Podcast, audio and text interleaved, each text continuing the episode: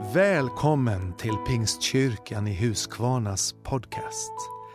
Här kan du lyssna på söndagens predikan.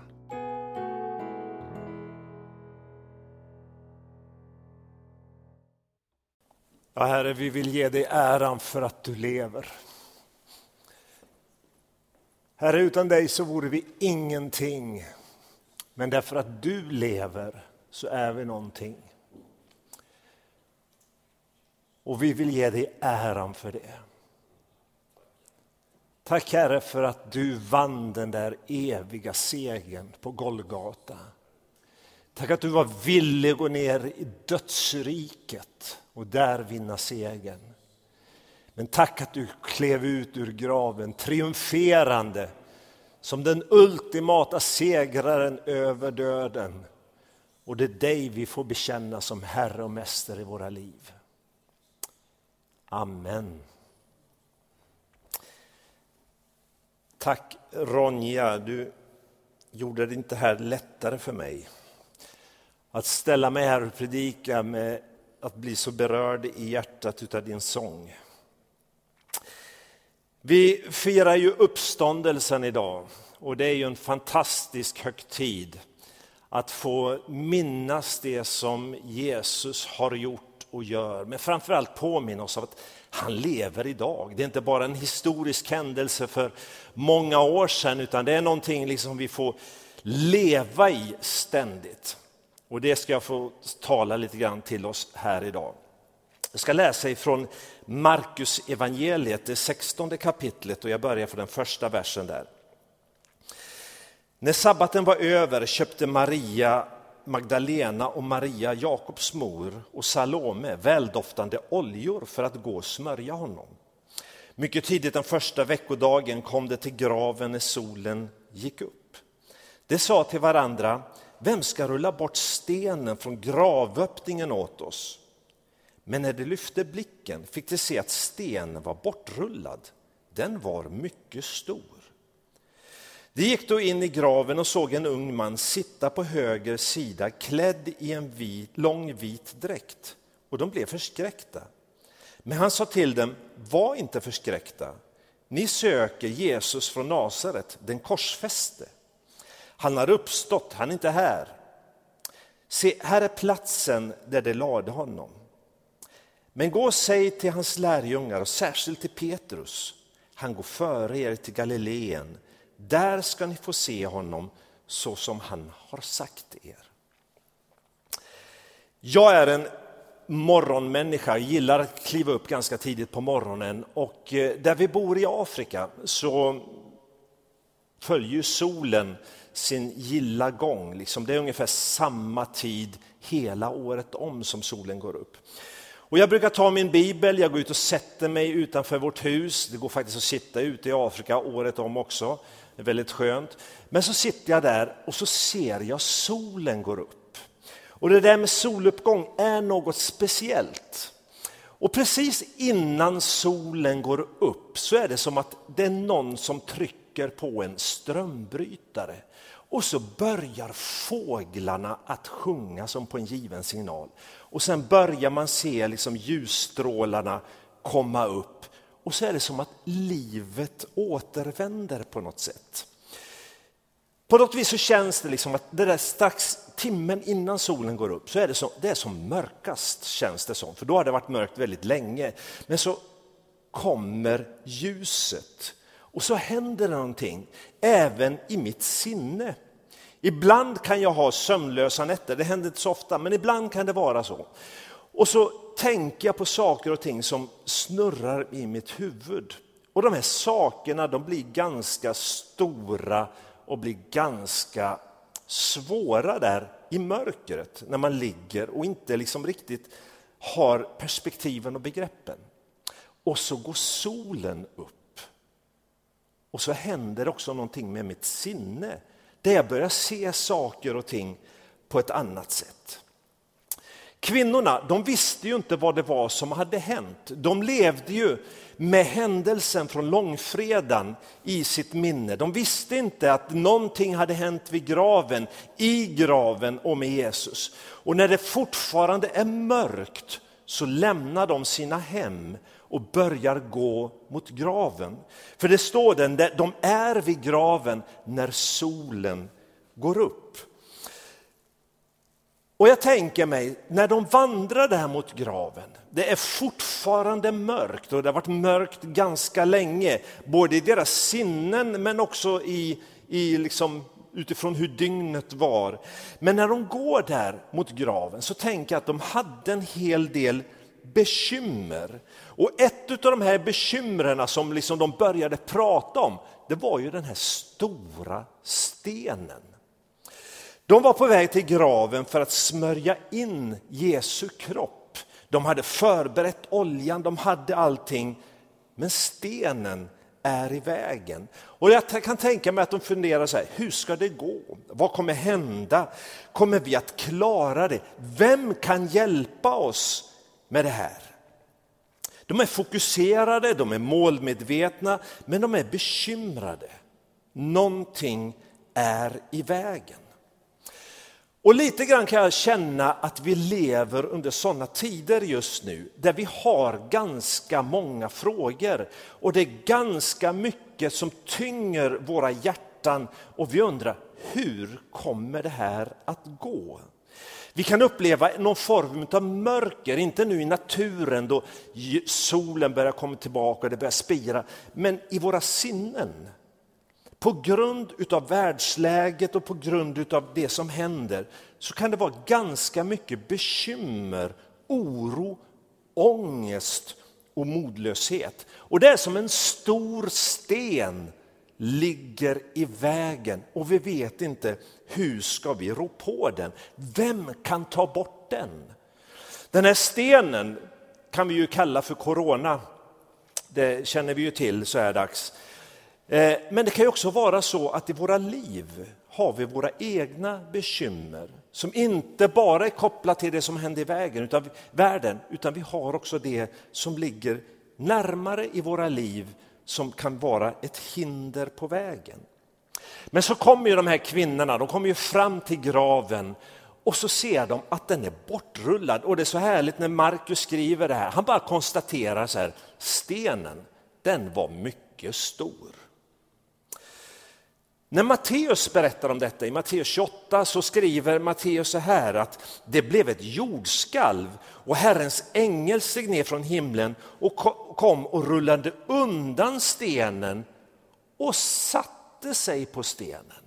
Jag tycker det är ett ganska härligt eh, liksom, perspektiv eh, på det hela. Liksom att det där bekymret som, som liksom kvinnorna hade, det rullar ängeln undan och så sitter ängeln på stenen när de kommer fram där. Och det är som att ängeln skulle vilja säga till, till, till kvinnorna där, var det den här som var ert problem? Den här stenen? Är det det här som var det jobbiga för er? Ja, men det här, det är en viloplats för mig. Jag har rullat undan, det här är ingenting. Kvinnornas problem blev ängelns viloplats. När jag tänker vidare på den här stenen så kan man ju undra, var den överhuvudtaget tvungen att tas bort? Alltså när vi läser om, om vidare evangelierna så kan vi läsa om hur Jesus kunde gå genom lyckta dörrar. Och var, var stenen tvungen att tas bort för att Jesus skulle komma ut ur graven? Uppenbarligen inte. Men kan det vara så att stenen togs bort för att vi, kvinnorna, världen i övrigt, du och jag ska få se att graven är tom? Den hindrade inte Jesus att komma ut, men den kanske hindrade oss från att komma in och se vad det är som egentligen hade hänt. Och jag tänker så här att det finns säkert en massa saker i våra liv där vi behöver underlätta för människor att se vad har Jesus gjort i våra liv. Kan det vara så att vi har hinder i vägen, stenar i vägen som inte gör att människor kan se vad som har hänt på vår insida, det som Jesus har gjort. Det är ju så att Jesus har förvandlat många av våra liv. När vi har tagit emot honom som vår personliga frälsare så händer det någonting på insidan.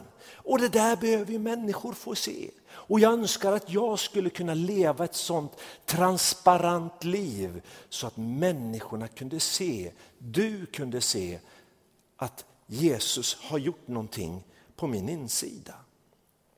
Vi firar ju påskdagen idag och det är Jesu uppståndelse, det är glädje, det är fest. Men påskdagen är ju också beroende utav långfredagen. Det blir ju ingen påskdag, det blir ingen uppståndelse utan långfredagen, alltså döden som var då. Mycket av sportevenemangen som eh, pågick i världen fick ju sitt abrupt slut när corona gjorde sitt intåg i världen. Och det är många serier som inte är avslutade och vi har liksom inga mästare att fira, inga segrar att fira. För liksom det tog, liksom, blev inte riktigt färdigt. Och det skulle vara ganska märkligt idag om något lag utropade sig till segrare utan liksom att ha vunnit den där sista matchen. För att en seger ska bli liksom accepterad och bli synlig så måste det finnas ett motstånd. Du måste vinna över någonting för att det ska bli en seger. Och Jesus seger, det är ju den ultimata segern. Han besegrade döden, en hittills och dittills oövervinnlig motståndare. Men så kommer Jesus, kliver in på arenan och han spelar det här spelet, om ni går med på det ordvalet där, men han spelar den här matchen och så vinner han den här segern som var omöjlig att vinna. Och så står han där som en segrare. Och för att förstå det här, förstå saker och ting, så behöver vi ibland sätta dem i perspektiv. Och ibland behöver vi förstå en ett saks motsats för att förstå dess verkliga värde.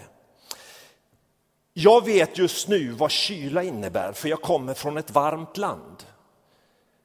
Och värme och kyla förstår vi därför att vi känner till dess motsats. Det är likadant med mörker och ljus. Vi skulle inte förstå vad ljus är om vi inte hade mött mörker. Och vi skulle inte förstå vad mörker är om vi inte hade mött ljus. Vi förstår vad godhet är därför att vi har mött ondska. Vi förstår vad kärlek är därför att vi har mött hat. Och vi förstår vem Jesus är därför att vi har sett döden. Alltså döden är motsatsen till döden, det är Jesus. För hans seger över döden, det är den ultimata segern. Döden kunde liksom inte hålla honom i sitt grepp. Han själv säger, jag är uppståndelsen och livet. Alltså han är mot dödens motsats. Och precis som mörker och ljus inte kan finnas i ett och samma rum så kan död inte finnas i Jesus. För han är dess motsats. Han vann den eviga segern. Kvinnorna de kom till graven de var förberedda på att göra det de skulle kunna göra. Men de var ganska oförberedda på att möta det som Gud hade gjort. Och jag tänker så här att vi kan förbereda oss med en massa olika saker. Men ibland är det väldigt svårt att förbereda sig på vad Gud kommer att göra. Alltså vem hade räknat med en jordbävning? Vem hade räknat med en, en stenvältrande ängel? Och vem hade räknat med corona? Det är så spännande tycker jag dock att se hur kommer Gud använda det här till sin ära? Hur kommer Gud använda det här för sitt rikes utbredning? Jag ser med, med spänning fram emot vad som kommer hända. För för Gud, det här är ju inte ett stort bekymmer. Utan den sten han kan vältra undan och så sätter han sig på den och så säger han, var det det här som ni var bekymrade över? Jag skulle vilja rikta en väldigt tydlig fråga till dig. Tror du på uppståndelsen? Tror du på uppståndelsen? Vi kan ju lätt tro, säga att vi tror på Jesus och vi tycker om hans lära och hans liv och hans filosofier och det han undervisade om. Men det är ju så att tron på Jesus handlar inte i första hand om hans lära utan det är ju tron på honom som den uppståndne. Tron bygger på det personliga mötet med den uppståndne Kristus. Om då uppståndelsen inte finns, ja men då är det inte mycket med oss. Och det skriver också Paulus i första Korinthierbrevet 15 när han skriver så här ifrån den trettonde versen och framåt. Om det inte finns någon uppståndelse från de döda, ja då har inte heller Kristus uppstått. Men om Kristus inte har uppstått, ja då är vår förkunnelse tom och tom är också er tro. Och då visar det sig att vi har vittnat falskt om Gud eftersom vi har vittnat om Gud att han har uppväckt Kristus som han inte kan ha uppväckt om det inte är sant att döda uppstår. Ty om inga döda uppstår har heller inte Kristus uppstått. Men om Kristus inte har uppstått, ja då är er tro meningslös och ni är ännu kvar i era synder. Då är, det också det, då är också det som har avlidit i tron på Kristus förlorade. Gäller vårt hopp till Kristus bara detta livet, då är vi det mest ömkansvärda bland människor. Men, men, nu har Kristus uppstått från de döda som den första av de avlidna. Vet ni, det som dog på korset, det var döden. Döden besegrades av livet. Livets första liksom klev ner vid dödsriket, triumferade över döden och döden dog då livet segrade. Och ur det här så kommer kyrkan. Kyrkan har inte skapat uppståndelsen utan det är uppståndelsen som har skapat kyrkan. Och uppståndelsen den, är en förutsättning för tron. För utan uppståndelse så har vi ingen kyrka. Utan uppståndelsen så har vi ingen tro. Utan uppståndelsen inget hopp, ingen frälsning, ingen himmel, ingen nåd, inget liv i Kristus. Men Jesus säger, jag är uppståndelsen och livet. Vet ni, Jesus han är inte bara ett återuppväckt lik. Jesus uppväckte tre personer under sin gärning, de dog igen. Men Jesus återuppväcktes från de döda till ett liv där han inte skulle dö igen. Till ett nytt, nytt existensplan där han inte längre är dödlig utan han är segraren över döden. Han är liksom livet personifierad. Döden kunde inte hålla honom för han är uppståndelsen och livet. Och så säger han så här i Uppenbarelseboken. Jag var död och se, jag lever i evigheters evighet och jag har nycklarna till döden och dödsriket. Men den som har nycklarna är den som bestämmer. Var, vilken dörr som ska öppnas, vilken dörr som ska hållas låst. Han bestämmer över liv och död. Han bestämmer över ditt liv, han bestämmer över mitt liv och han vet vad som är bäst för oss. Vet ni, Jesus som dog, det är samma Jesus som föddes i ensamhet och i fattigdom i Betlehem. Det är samma Jesus som gick på vattnet och stillade stormen. Det är samma Jesus som gav de blinda synen. Det är samma Jesus som tog barnen i sin famn och välsignade dem. Och det är samma Jesus som hängde på korset och sa att det är fullbordat. Men det är samma Jesus som säger, jag var död men jag lever i evigheters evighet. Och den här kraften som väckte upp Jesus från de döda. Den kraften den är verksam även idag. Paulus säger så här i Efesierbrevet 1. Samma oerhörda kraft som han med sin makt lät verka i Kristus när han uppväckte honom från de döda och satte honom på sin högra sida i himlen. Högt över alla härskare och makter och krafter och herravälden, över alla namn som finns att nämna såväl som i denna tid som i den kommande. Samma kraft, den är verksam även idag. Den kraften som tog nycklarna till döden och dödsriket, den kraften kan hjälpa dig och mig att få komma ut ur vår fångenskap och in i det liv som Kristus vill för oss. Samma kraft kan få corona att göra givakt och vika undan och släppa sitt grepp om världen. För den kraften som väckte upp Jesus, den är verksam även idag.